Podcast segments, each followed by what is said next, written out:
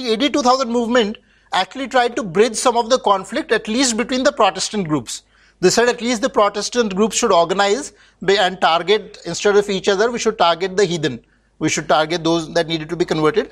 And then from AD 2000, and the idea was to plant a church among every people group. This is where, you know, you go to a village in India and you see suddenly a church has cropped up. This is not just happening accidentally because something has happened. This is part of that entire warlike strategy that was set out over 20 years ago, almost 30 years ago. And the idea was that they would go and they would plant a church, and that church would become the seed for converting all the people around. and the co-chairman was Billy Graham. And again, this is a very, very um, strong and powerful movement that is intricately connected with the American power structure.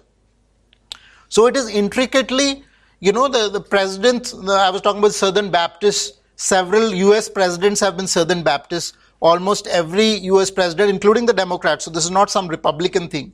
The, like, for instance, um, uh, Bill Clinton addressed the, the Southern Baptist Convention. Um, uh, George Bush addressed, addressed the Southern Baptist Convention. So this is a very, very powerful.